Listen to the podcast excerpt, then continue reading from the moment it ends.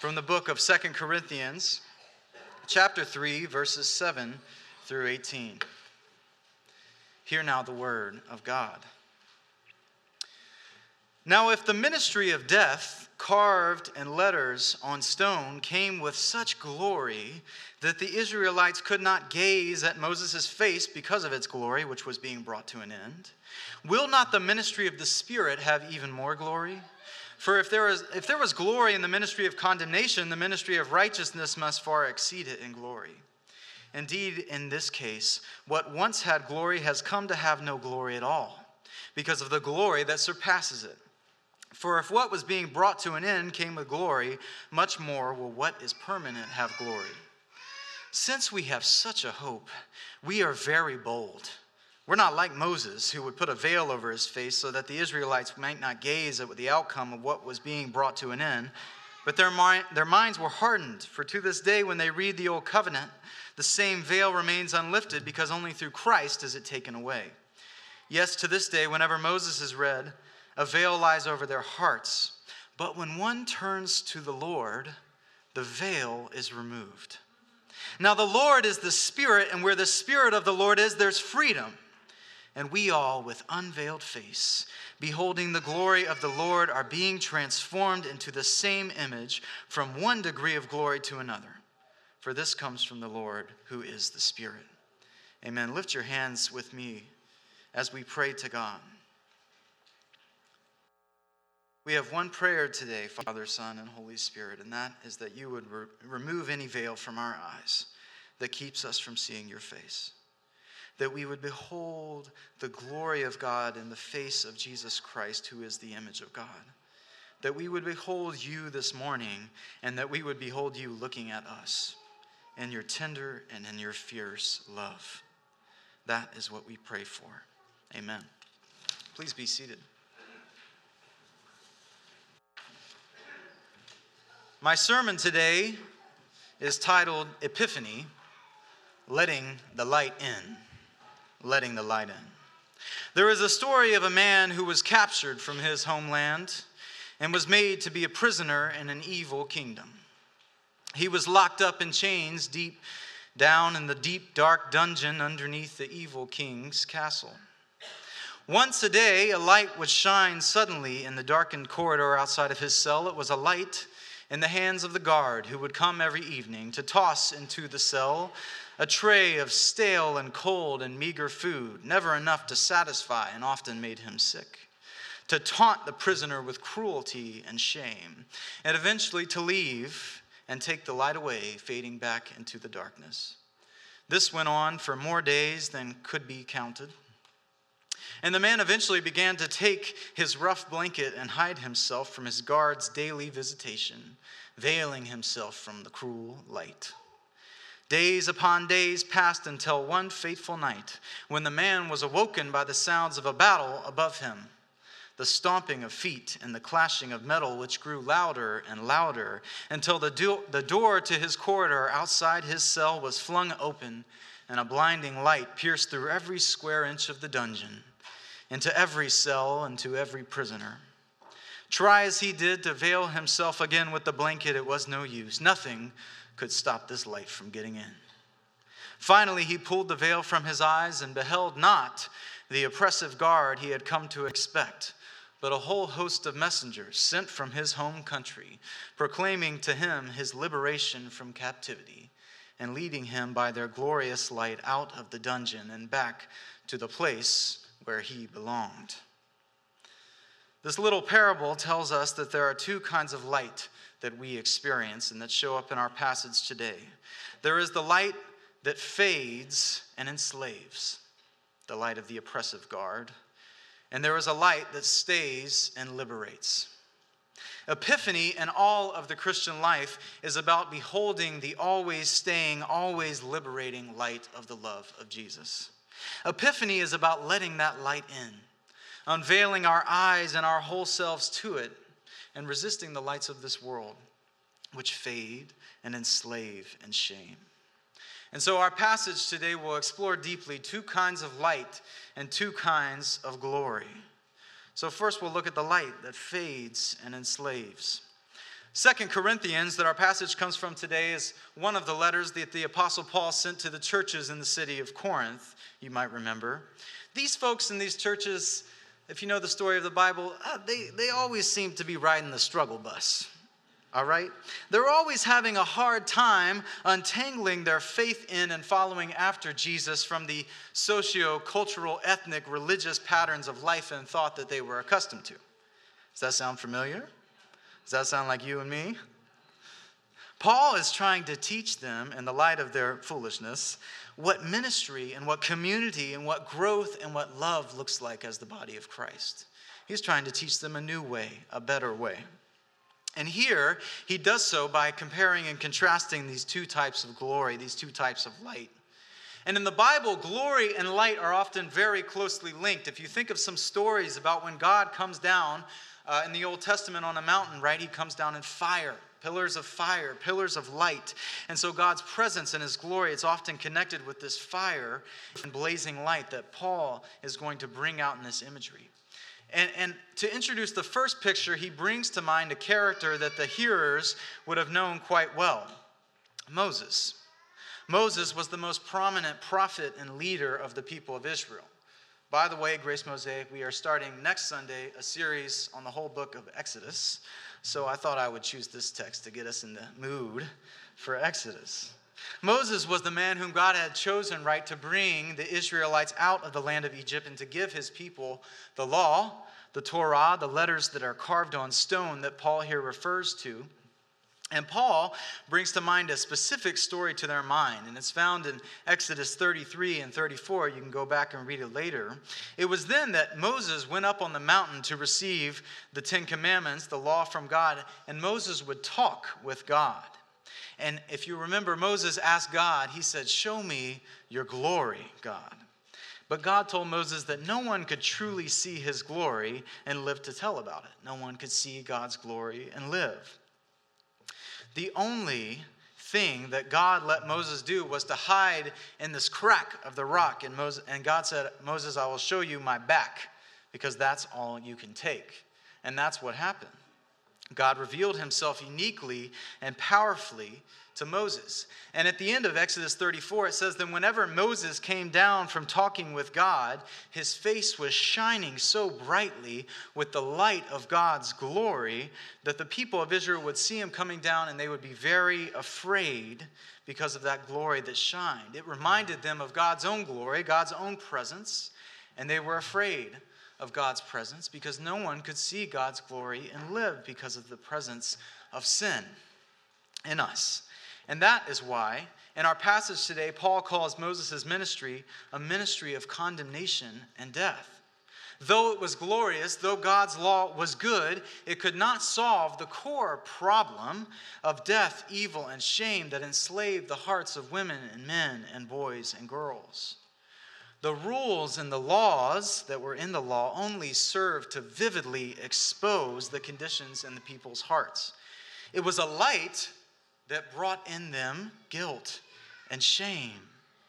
It showed them how enslaved they were for, to their own desires, desires that were often, so often, contrary to what was right. Laws and rules still expose us, don't they? They expose us for how we really behave. Don't cheat, don't hit, don't get angry, don't lie, don't oppress, don't covet, don't be greedy and selfish. Paul says, says elsewhere in Scripture that he didn't know how sinful he was until he just heard the law do not covet. And then he saw within his heart all manner of covetousness, all manner of envy, all manner of greed, because the light of the law leads, sin, leaves sinners undone.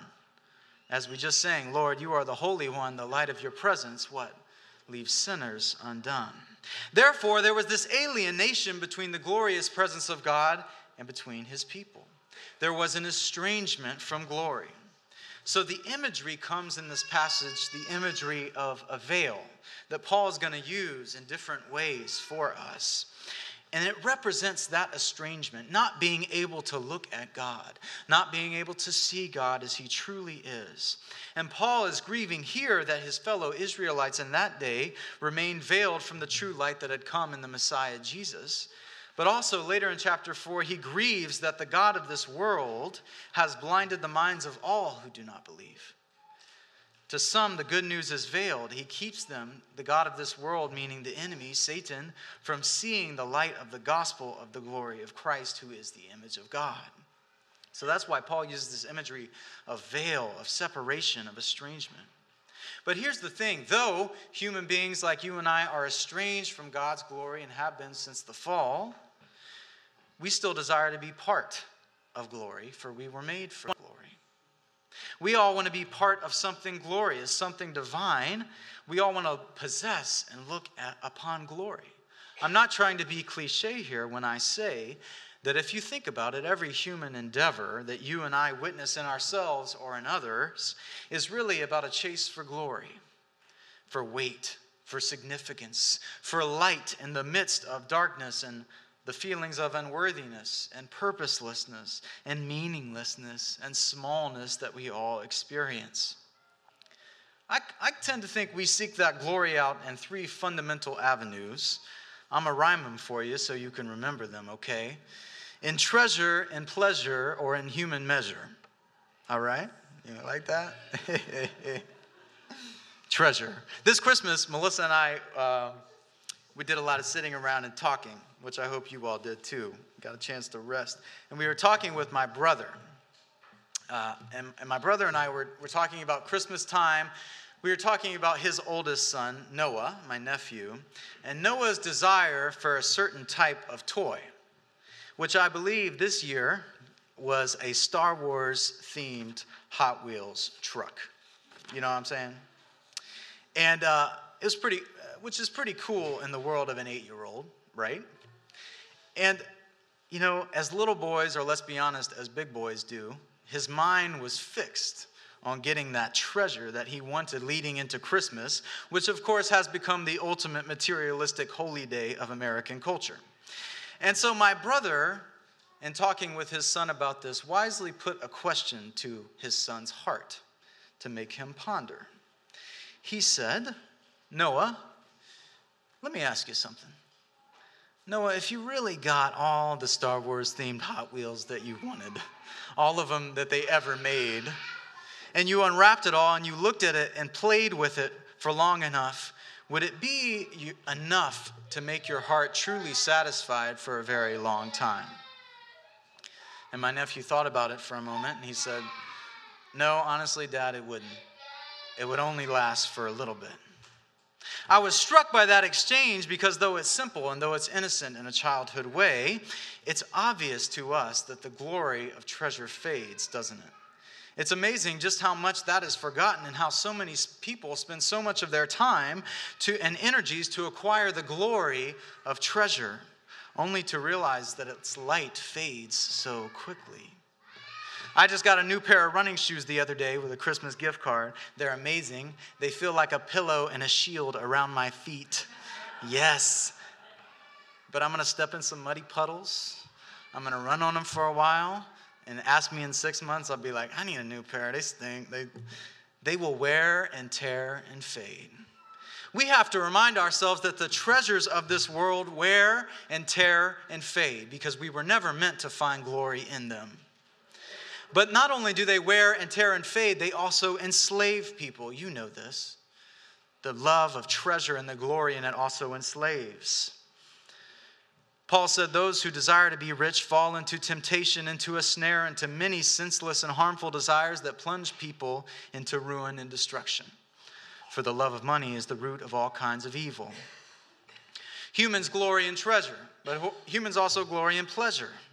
The pleasure of our bodies, of substances and experiences, are among the most glorious things that we can experience and touch. But the glory of these fades too, doesn't it? Experiences are only new once, and they disappoint with each subsequent time. This too, like the love of money, enslaves those who love it, and it leads them into places of darkness. Finally, we also glory in human measure, meaning what we ourselves or what other people think and say about you and I. We wrap our glory and our self worth up in that. We wrap our hearts up into it. More often than we would like to admit, the underlying questions that our hearts are driven either into joy or despair by are questions like these Am I successful? Does he or she or they think I'm pretty, or cool, or intelligent? Do I have it all together? Do I have the right combination of smart and beautiful and cutting edge and right balance of all the right traits? You know how fleeting this is. If people approve of us and what we've done and we are considered to be successful, we feel great. If people disapprove of, of you, you are crushed under the weight of how unworthy and un- inadequate you feel. I know this in my own heart. Another thing I did over Christmas is I sat around and I watched cable television. I never do that. So that means I watched something like 48 hours, all right? And uh, they were doing an interview with Paul McCartney of the Beatles. You might have heard of him, pretty famous, pretty well uh, achieved in the world of pop music. But he talked about still the insecurity he feels after all these years. And the interviewer said, I mean, you're Paul McCartney. You've achieved everything. And he said, It doesn't really matter how elevated you get or how high your reputation gets, you still worry about what people are thinking about you. Don't we know that some of the most powerful people in this world are the most insecure and driven by their own petty fears, petty greed, petty selfishness? And that's because humans were not meant to glory in human measure. Our estimation of ourselves or, or other people's estimations of us and you need to hear this about treasure and pleasure and human measure because somewhere, somehow in your life, you are hearing an alternative message. And that's this that if you can just acquire this thing, this title, this skill, this person, this child, this family arrangement, this scenario, this guarantee, then it will all be okay forever. The light will shine and it will never fade. Your insecurities, your unsureties, your lack of control, your lack of money, it will blissfully float away and you will be satisfied. You will stand in the presence of glory and be at peace forever. That's a lie. That's a lie. And it's inundating us in this time of New Year's. Reinvent yourself. It comes around once a year. Reinvent yourself. This year, you can finally get it together. This year, you can finally achieve glory the glory of weight loss, the glory of a new body, the glory of a new financial security, the glory of investing, the, new, the glory of a new Mercedes Benz with 0% financing for 64 months. But that's false too. The light will fade. The light of these things always does. It will enslave. Mistakes will be made, and guilt and shame will follow. That is the light that fades and enslaves. But there is another way, friends. And on this Epiphany Sunday, we remember that there is a different kind of light and a different kind of glory.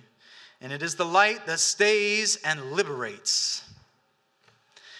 The glory of Moses' ministry was one that faded with time. It was not a permanent solution, says the text.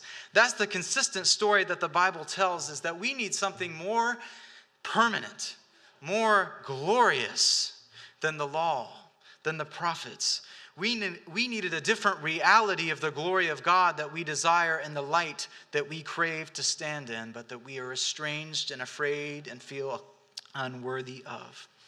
Essentially, what Paul goes on to say is that the unfading light and glory of the Christian life rests in the fact that God did something more glorious than he did with Moses on Mount Sinai. A new glory, a new light has come that surpasses the light that has come before. And so Paul says, What once had glory has come to have no glory at all, because the glory that surpasses it. Yes, there was glory when God came on Mount Sinai and gave the law. Yes, there was glory in the sacrificial system, the sacrifice of bulls and doves and grain offerings. Yes, there is glory in the midst of your life amidst treasure and pleasure and human measure, but there has come among us a glory that has surpassed it. So that once what appeared to have glory to us is now appearing to have no glory at all because the glory that surpasses it. In verse 7, he calls this new ministry not the ministry of death, but instead the ministry of the Spirit. He calls it not the ministry of condemnation, but the ministry of righteousness. What does this mean?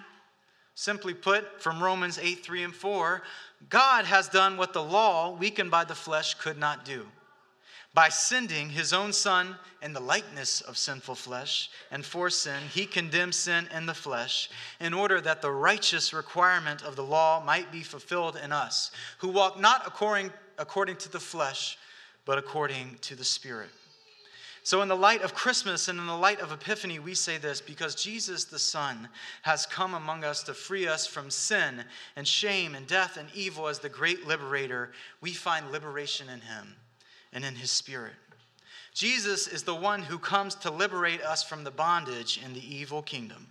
God is not the cruel, oppressive taskmaster master you might have thought he was, who, ta- who tosses in meager portions that make you sick. No, he is the messenger and the mediator that comes to take the chains off and lead us by his glorious light out of the dungeon back to the place where we belong. As Charles Wesley once wrote, and probably one of the great hymn verses of all time Long my imprisoned spirit lay, fast bound in sin and nature's night. My eye diffused a quickening ray. I woke, the dungeon flamed with light. My chains fell off, my heart was free. I rose, went forth, and followed thee, amazing love. How can it be that thou, my God, should die for me? Amen. So, since we have such a hope, Paul says, we're bold. We are very bold in the presence of God, not like Moses, who would put a veil over his face, because where the Spirit of the Lord is, there is freedom. Freedom from what? Freedom from condemnation, freedom from fear, freedom from death, freedom from shame, from feeling not good enough, feeling from loneliness, feeling uh, freedom from separation, freedom from loss of identity, and freedom from our, our many and various passions. People in our culture often think that true freedom and true humanity is being able to do what you feel like doing. But we proclaim that is not the truth, because then you are chained to your own desires. True freedom is coming into the light of Jesus and having all of your desires, all of the intentions of your hearts known, and having them reshaped and reformed in the freedom of the Spirit of God. Freedom then towards and to what end, I ask? The answer to that question comes in the most glorious and luminous verse of this passage. One of my favorite verses in all of the scripture. If you remember how Paul uses that imagery of veil, right? Estrangement, alienation. But then he says, We are so bold, and we, listen to this, with unveiled face, beholding the full glory of the Lord, are being transformed into the same image from one degree of glory to another. That's further brought out to light in what the words of assurance were that we heard today, right? The God who said, Let light shine out of darkness, has shone in our hearts to give us the light of the knowledge of the glory of God in the face of Jesus Christ. Unlike our mothers and fathers of the faith, the Israelites on Sinai, we no longer need a veil to behold the glory of the Lord. No longer is there separation. Epiphany and the incarnation is about taking off the veil and the masks that we use to hide from Jesus and from one another. It is about looking at Jesus and beholding him looking back at you. The incarnation means that glory, the full glory of God, we don't need to go clamor for it. We don't need to go search for it. It has come to seek us out. It laid in a manger after laying in the womb of its mother, Mary. It touched, it healed, it died, it rose. It came among us. Love walked among us. As John says in John 1 For the law was given through Moses, but what? Grace and truth came through Jesus Christ. No one's ever seen God, but Jesus has made him known. You might feel distant from Jesus, but Jesus is not distant from you. God has taken great lengths to show himself to you. But the question of Epiphany is have you shown yourself to God? Have you shown yourself to God in all of your problems, all of your dysfunction, all of your shame, your sexuality, your rage, your anger, your inner thoughts, your marriage, your past, your fears, your petty jealousies, your grand dreams of being famous and well loved by everyone in your field? Your need for everything to be just so, to have peace and security. Have you unveiled yourself to the face of God and Jesus Christ? The incarnation says that, as Eugene Peterson famously put it, Christ has moved into your neighborhood. The Word has become flesh. God has made himself vulnerable and weak and knowable in your presence. But have you made yourself weak and vulnerable and knowable in God's presence? manifesting and looking at you and seeing in you the love of God with his fierce and tender love. I ask you this as I ask myself this, because there's one maxim of leadership that I always hold to, and that's that you can't lead people deeper than you've gone yourself. And I think God is still leading me to know what it means to be vulnerable in his presence, to make myself known to him from one degree of glory to the next. Epiphany is about letting the light in. It's about letting the light shine upon you as the light is shining through this window now.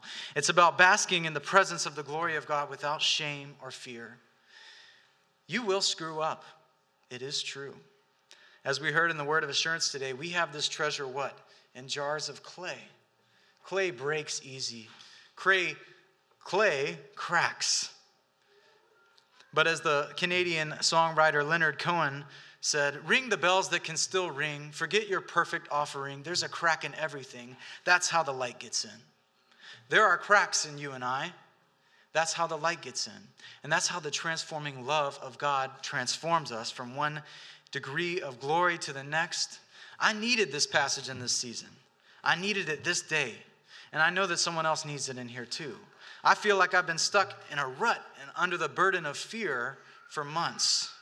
Life gets like that sometimes. That's part of God's process of transforming you from one degree of glory to the next. You have to stop and have moments where you can show yourself to God and say, I'm a mess. See me, know me, forgive me, change me, make me more human, make me more of who I am supposed to be, which is the image of God revealed in the image of Jesus Christ.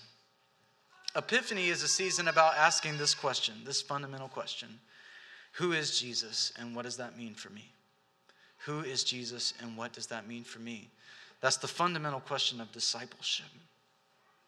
Whether you profess have professed faith in Christ for a long time or have not yet professed faith in him, who is he? And what does that mean for me? In the Daily Prayer Project in the season, we're going through the Gospel of Matthew.